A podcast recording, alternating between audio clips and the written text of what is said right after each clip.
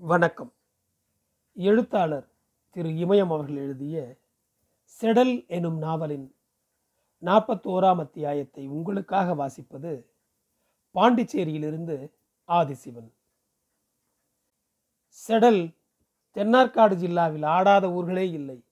தஞ்சாவூர் ஜில்லாவில் பட்டுக்கோட்டையில் ஆரம்பித்து பாப்பநாடு உரத்தநாடு தொண்டராம்பட்டு தேவதானம்பட்டு அம்பாவூர் பாப்பான்குளம் வரையும் பாண்டிச்சேரியில் நடுப்பாளையத்திலிருந்து காக்காயன் தோப்பு நடுவலூர் நாதங்கிபுரம் வரையிலும் பெரம்பலூர் பக்கம் சிதம்பரம் பக்கம் உளுந்தூர்பேட்டை பக்கம் அப்படியே ஆத்தூர் பக்கம் போனால் கங்கவள்ளி ஆணையம்பட்டி கள்ளப்பட்டி ஆண்டிமடம் பக்கம் போனால் அழகாபுரம் அகரம் ஜெயங்கொண்டம் பக்கம் போனால் வீணா கைகாட்டி நல்லரிக்கை சாத்தனூர் பாலி ராசப்பாளையம் படுகலாநத்தம் என்று அவளுடைய காலடி படாத இடமே இல்லை. அதே மாதிரி அவள் ஆடாத நாடகம் இல்லை. அரவான் களபலியிலிருந்து வாலி மோட்சம் வரை ஆடிவிட்டாள். ஆனால் அவள் செத்தால் யார் ஒப்பாரி வைத்து அழுவார்கள்? கூத்து பார்த்த மறுநாளே மறந்திருப்பார்களா? செடல் ஆட ஆரம்பித்த முதல் ஐந்தாறு வருஷ காலத்தில் அவளை தெரியும் என்று சொல்வதே பெருமைக்குரிய விஷயமாக இருந்தது. பாக்குப்பணம் கொடுக்கிற சாக்கில் அச்சாரம் கொடுக்கிற சாக்கில் அவரிடம் பேசலாம். ஆளை நன்றாக பார்க்கலாம். பழகலாம் என்ற காரணத்திற்காகவே போட்டி போட்டுக்கொண்டு ஒவ்வொரு ஊரிலிருந்தும் பாக்குப்பணம் வைக்க வருவார்கள். அவளை பார்த்ததை அவளிடம் பேசியதையெல்லாம் ஊரில் போய் பெருமையாக சொல்லாதவர்கள் இருக்க முடியாது. அவள் எந்த ஊரில் ஆடினாலும் அந்த ஊரை சுற்றியுள்ள ஏழெட்டு ஊர் சனங்கள் எல்லாம் கூத்து பார்க்க வந்து விடுவார்கள். கால்கள் பம்பரம் போன்று சுழலும். பம்பை போல உடம்பு நெளிவு சுழிவுகளை காட்டும். கண்கள் ஆயிரம் வகையான உணர்ச்சிகளை கொண்டு வரும். தமுக்கடிப்பது போலவும் கணீர் கணீர் என்றும் வெண்கலப்பானையில் கல்லை விட்டெறிந்தது போலவும் அவளது குரல் கேட்கும். பாப்பாத்தி வெள்ளாச்சி எல்லாம் இவகிட்ட தோத்து போவா. இந்த கதை காரணத்தை எல்லாம் எப்படி தான் மனசில் வச்சிருக்காளோ வடநாட்டுக்காரி மாதிரி நல்லா வெளுப்பா இருக்காளே என்று சொல்வார்கள். சட்டென்று தன்னுடைய முகத்தை தடவி பார்த்து கொண்டாள். கூச்சத்தை மறந்துவிட்ட உணர்ச்சியை இழந்துவிட்ட முகமாக இருக்குமோ என்று சந்தேகம் உண்டாயிற்று. உடனே அவளுக்கு தன் முகத்தை கண்ணாடியில் பார்த்து கொள்ள வேண்டும் என்று தோன்றியது. அவசரமாக வீட்டுக்குள் சென்று கண்ணாடியை தேடினாள். கண்ணாடி கிடைக்காத அடுப்பில் என்ன செஞ்சு என்ன ஆக போகுது? சனங்களுக்கு சனங்களே வேண்டாத காலமாக போயிட்ட பின்னால் இந்த கண்ணால் தான் எல்லாத்தையும் பார்த்தாச்சு கண்டாச்சு. இனி என்ன இருக்கு? மாட்டுக்கார புள்ளிவ தட்டக்காட்டில் போன கதையாக இருக்கு என் பொழப்பு என்று முணுகிக் கொண்டு கண்ணாடியை தேடினாள். ஒப்பனை கண்ணாடி எங்குதான் போயிருக்கும்? பொழுது நன்றாக மேற்கே சாய்ந்து விட்டது. பல நாட்களாக தூக்கத்தையே காணாதவன் மாதிரி தூங்கி எழுந்த பரஞ்சோதி சோறு கேட்டான். வாயை கொப்பிளிச்சிட்டு முகத்தை கழுவிட்டு வாப்பா. தூங்கி எந்திரிச்சு அப்படியே சோறு குடிக்கக்கூடாது என்று சொல்லி வற்புறுத்திய பிறகுதான் அவன் முகத்தை கழுவிக்கொண்டு சாப்பிட வந்தான். செடல் பழையதை ஒரு தட்டில் போட்டு அவன் முன் வைத்தான். ஒன்றும் சொல்லாமல் வெங்காயத்தை கடித்துக்கொண்டே சாப்பிட ஆரம்பித்தான். இப்போது மட்டுமென்றில்லை எப்போதுமே அவன் ருசி பார்த்து சாப்பிடுகிற ஆள் இல்லை. அது வேண்டும் இது வேண்டும் என்று அடம்பிடித்து அழும் முரட்டு பிடிவாதக்காரன் இல்லை. ஆனாலும் செடலுக்கு அவனிடம் பிடிக்காதது வீட்டில் தரித்து நிலைத்து இருக்க மாட்டான். கட்டி போட்டாலும் வீட்டில் இருக்க மாட்டான். சில நேரங்களில் இவளுக்கே விளையாட்டு காட்டுவார். காய்கள் கீரைகள் என்று அறியும் போது அரிவாள் மனையில் விரலை கொண்டு வந்து வைப்பான். தேவையில்லை என்று வெட்டி தரையில் போட்ட வெண்டைக்காயின் அடிக்காம்புகளை முகம் நெஞ்சு கைகள் என்று எல்லா பகுதிகளிலும் வரிசையாகவும் வட்ட வட்டமாகவும் ஒட்டி வைத்துக்கொண்டு ஆடி காட்டுவான். ஒவ்வொரு குப்பை மேடாக போய் அவற்றில் முளைத்திருக்கும் தக்காளி மிளகாய் கத்தரி செடிகளை பிடுங்கி வந்து நட்டு தண்ணீர் ஊற்றுவான். இவளையும் தண்ணீர் ஊற்ற சொல்லி அடம்பிடிப்பான் சோறு சாப்பிட்டு கொண்டிருந்த பரஞ்சோதியையே பார்த்தாள். அவளுக்கு கண்கள் பணித்தன. இன்னும் கொஞ்சம் உடம்பு தடித்தாலாவது நாடகத்தில் இழுத்து போடலாம். இப்போதைக்கு குசலவன் வேஷம்தான் கட்ட முடியும். முகத்தில் அரிதாரத்தை பூசிக்கொண்டு வெளிச்சத்துக்கு முன் வந்து நின்றுவிட்டான் என்றால் அதற்கு பிறகு அவனுக்காக ஒருவரும் கையை அறுத்து கொள்ள வேண்டியதில்லை. இனி எந்த ஊருக்கு ஆடப்போனாலும் இவனையும் அழைத்து கொண்டு போக வேண்டும் என்று தீர்மானித்தாள். வெளியே போயிட்டு வரலாம் வா. எங்கே போகிறதாம் எங்கேயோ? யாராச்சும் தேடிக்கிட்டு வந்தா? ஒருத்தரும் வர மாட்டாங்க வா. வாய் வாய்க்கும் அப்படிலாம் சொல்லாத. உன்னோட நாக்கே மரநாக்கு வேணும்னா பாரு. நான் சொல்கிறது நடக்குதா இல்லையான்னு. ஒருத்தராச்சும் இன்றைக்கி வராமல் இருக்க மாட்டாங்க என்று அடித்து சொன்னால் செடல். காலையிலிருந்தே பள்ளி என்று சகுனம் சொல்லி கொண்டிருந்தது. வீட்டின் கூரையில் உட்கார்ந்து காகம் ஒன்று கரைந்து விட்டு போயிற்று. சகுனங்களை கேட்க கேட்க அவளுக்கு எதிலும் மனம் நிலை கொள்ளவில்லை. இதே என்னடி அம்மா? நம்மளுக்கு வம்பு தும்பா இருக்கு? வராத விருந்தாடி யார் வர போகிறாங்க என்று பலமுறை வாய்விட்டே சொன்னார். நாய் கூட வீட்டின் முன் நின்று ஊளையிட்டு விட்டு சென்றது. இவளை தேடிக்கொண்டு கூத்தாடிகளை தவிர வேறு யார் வருவார்கள்? செடல் இதுவரை விருந்தாளியாக எந்த வீட்டுக்கும் போனதில்லை. கல்யாணம் காதணி மஞ்சள் நீராட்டு வளையல் காப்பு திருவிழா ஏன்? சாவு எட்டாந்துக்கம் கருமகாரியம் என்று கூட போனதில்லை. ஆனால் இவளை தேடிக்கொண்டு நிறைய பேர் சொந்தக்காரர்கள் என்று சொல்லிக்கொண்டு வருவார்கள். அதுவும் திருவிழா சமயத்தில் மட்டும்தான். இவளிடமிருந்து தானியத்தை வாங்கி கொண்டு போவதற்காக. கிளம்புடா தம்பி. காலாத்தியா ஆற்று மட்டும் போய் வரலாம். ஊர் தான் குடியில்லாத ஒரு இடம் பாழடைஞ்சு கிடக்க என்று சொன்னவள் வீட்டுக் கதவை சாத்திவிட்டு ஆற்றுக்கு போகும் பாதைக்கு வந்தாள். கொசவ பெண்கள் பானைகளை தூக்கி கொண்டு வருவது தெரிந்து திடுக்கிட்டு நின்றாள். கெட்ட செய்தி எங்கிருந்தாவது வருமோ? அப்படி வராமல் இருக்க வேண்டும் என்று மாரியம்மனிடம் வேண்டிக் கொண்டாள். குனிந்து கொஞ்சம் மண் எடுத்து வாயில் போட்டுக்கொண்டு திருநீறு மாதிரி நெற்றியில் பூசிக்கொண்டாள். புதுக்கோயில் கட்டியிருந்த திசையை நோக்கி கையெடுத்து கும்பிட்டவள் சற்று நேரம் அப்படியே நின்றிருந்தாள். பரஞ்சோதிதான் அவளை ஆற்றுக்கு கட்டாயப்படுத்தி நடக்க வைத்தான் ஆற்றில் இறங்கி சிறு தூரம்தான் நடந்திருப்பாள். தொலைவில் வந்து கொண்டிருப்பது விட்டமாக இருக்குமோ என்று ஒரு நொடிதான் யோசித்தாள். விட்டம் என்று தெரிந்ததும் ஆச்சரியப்பட்டு போய் மேலே நடக்காமல் அப்படியே நின்று விட்டாள் விட்டத்தை முதன் முதலாக பார்ப்பது போல் பார்த்தாள். அவளால் நம்பவே முடியவில்லை. அவனை பார்த்தால் பழைய விட்டமாக தெரியவில்லை. சவரம் செய்யாத முகம்.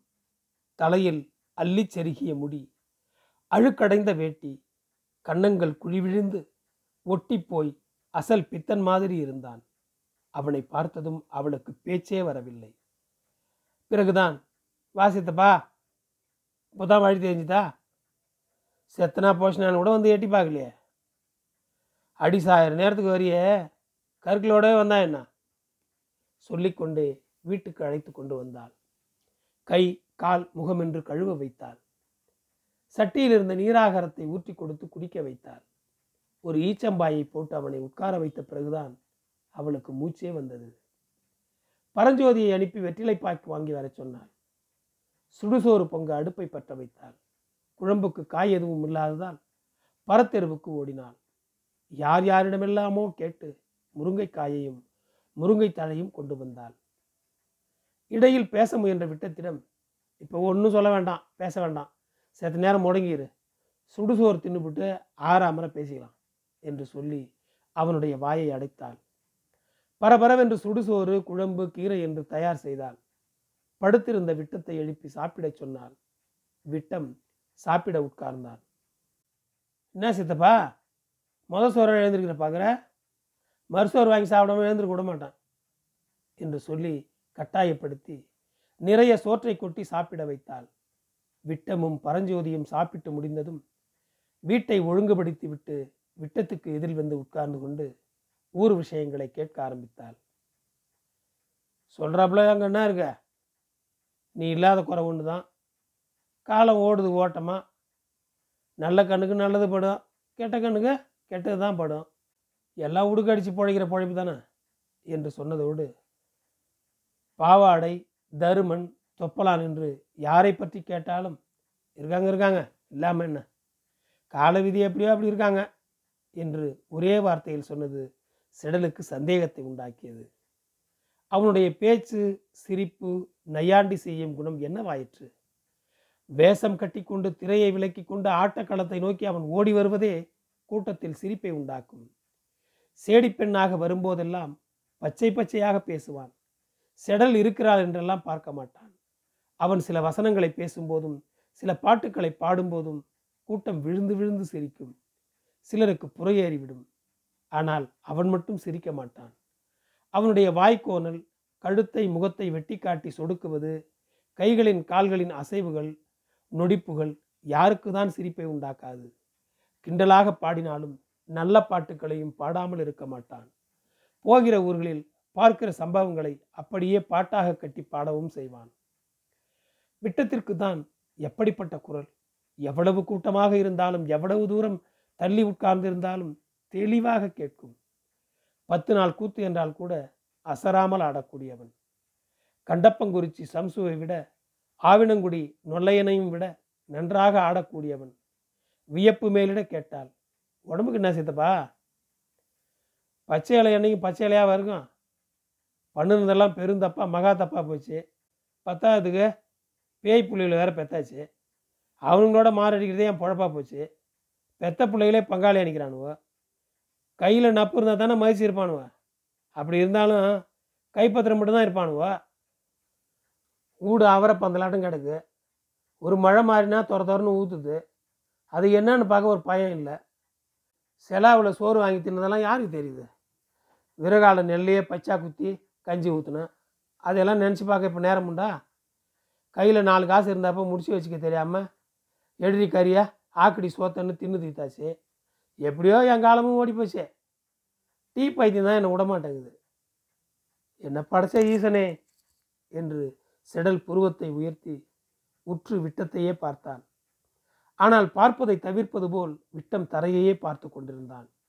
ஆரான் பற்றி நாடகம் கற்றுக்கொண்ட பையன்கள் பற்றி திரும்ப திரும்ப கேட்டுக்கொண்டே இருந்தார் எல்லாவற்றுக்கும் இருக்காங்க என்று ஒற்றை வார்த்தையிலேயே பதில் சொன்னவன் விருத்தாம்பாள் பற்றி மட்டும் வாயை திறக்கவில்லை.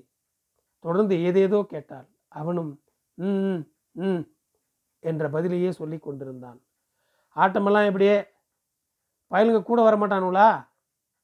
என்று கேட்டபோது ரொம்பவும் உள்ளடங்கிய குரலில் தரையை வெறித்தவாறே சொன்னான். காலம் முன்னேற முன்னேற கூத்தாடுறதும் குரங்காடுறதும் மாலாதம் செய்கிற வேலைன்னு ஆகிப்போச்சு. நாட்டை திருத்தவனும் ஊட்ட திருத்தவனும் ஆட்டங்காரங்கிற பேச்செல்லாம் செத்து போச்சு. ராசாவோட முடியும் நாடகக்கார முடியும் ஒன்றுன்னு சொல்லுவாங்க.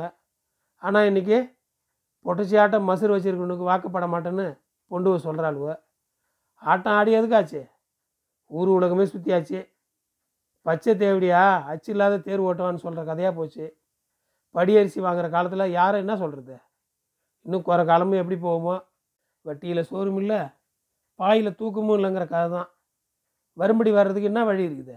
என்று சொன்னவன் சுவரில் நன்றாக சாய்ந்து உட்கார்ந்து கொண்டான். இப்போல்லாம் நான் அதிகமாக ஆடுறதுக்கு போகிறதில்ல ராத்திரியில் சரியாக கண்ணு புரிய மாட்டேங்குது. கொஞ்சம் முரட்டடியான ஆளாக இருந்தால் தான் காலம் தள்ளலாம். இரவானால் அவனுக்கு சரியாக கண் தெரியவில்லை என்பதை அவளால் நம்ப முடியவில்லை. என்ன சித்தப்பா சொல்கிற உள்ளதை தான் சொல்கிறேன் இது ராக்கணு முடிக்கிற தொழிலாச்சே? அடி மாதிரி ஆகி முன்ன மாதிரிலாம் என்னால் ஆடவும் முடியல. உடம்பெல்லாம் பூட்டு பூட்டாக விட்டு போடுது. ரெண்டு கிளாஸ் ஊற்றுனா அப்போ தான் சத்து நேரம் ஆட முடியுது. செட்டில் உள்ளவனுங்களும் பாவதோஷம் பார்க்காத பயலுவ தான் வந்துட்டானுல்ல இனிமேல் வீட்டில் இருக்க வேண்டியதானு அரசல் புரசலாக பேச ஆரம்பிச்சானுவ. ஆடின காலம் சும்மா இருந்தா இருக்குமா? கூத்து ஆசையும் கூத்தி ஆசையும் போனாலும் போகுமா? மனசு கேட்காம தான் ஆட போயிட்டுருக்குற. யார் அப்படி சொன்னா? யார் சொன்னா என்ன? நெஸ்தை தான் சொல்கிறேன் அட கடவுளே. காலமும் நேரமும் வந்தா எல்லாம் போய் சேர வேண்டியதான் நான் இனிமேல் சுடுகாட்டுக்கு போன போனோம் தான் நாளுக்கு நாள் உடம்பு குறுகிக்கிட்டே வருது. படுத்தா எழுந்திருக்க முடியல. எல்லாத்தையும் தலைக்கரத்தை நான் நின்று நடத்தின காலமாக இது? மேனி குறைஞ்சி போச்சு. காசு பணமும் கையில் இல்லை. யார் சாதகனும் இருக்க முடியும். அந்த காலத்தில் மனுஷனுக்கு மதிப்பு இருந்துச்சு. இந்த காலத்தில் பணத்துக்கு மதிப்பு வந்துருச்சு. தகுந்த பந்தல் தகுந்த விளக்கு தாள மத்தலன்னு இருந்தாலும் இன்னும் என்னோடய வேஷம் பழைய பவரோட வெளியே வானாலும் வருமா? ஒரு குருவி சம்பாரித்து பத்து குருவி சாப்பிடணுமே. எல்லாருக்கும் பருவ காலம் வந்தாச்சு. இனிமே என்ன? எல்லாம் வீதி. சரி நாய் கிடக்குதுன்னு போக வேண்டியதுதான். தேங்காயாக பிறந்தாலும் முக்கன் உடையவராக பிறக்கணும்னு வர வாங்கிட்டா பிறக்க முடியும். சரி பொழுதாவது நான் கிளம்புறேன். இன்றைக்கே போகணுன்னு என்ன அவசரம்? காலையில் போகலாம் இரு. அப்புறம் என்ன சொல்லியே நான் புறப்படுறேன் என்று சொல்லி கிளம்பிய விட்டத்தை கட்டாயப்படுத்தி கையை பிடித்துத்தான் உட்கார வைக்க வேண்டியிருந்தது. உட்கார்ந்தாலும் ஊருக்கு போவது பற்றியே பேசிக்கொண்டிருந்தான் அவனை தங்க வைக்க முடியாது என்று தெரிந்தபோது கேட்டாள். வந்த விஷயம் என்ன சித்தப்பா? சும்மா தான் வந்தேன் என்று சொன்னவிடம் திரும்ப திரும்ப கேட்டதும் தான் சோத்து பாட்டுக்கு வழி ஒன்றுமில்லை கையில் காலில் ஏதாச்சும் இருக்குமான்னு வந்தேன் என்று தயக்கத்துடன் சொன்னதும் என்ன பதில் சொல்வது என்று தெரியாமல் திகைத்து போய் உட்கார்ந்து விட்டாள். நம்பி வந்தவனிடம் இல்லை என்று எந்த வாயால் சொல்வது? நம்பிக்கை மோசம் செய்யலாமா? செடலின் கதை தொடரும். நன்றி.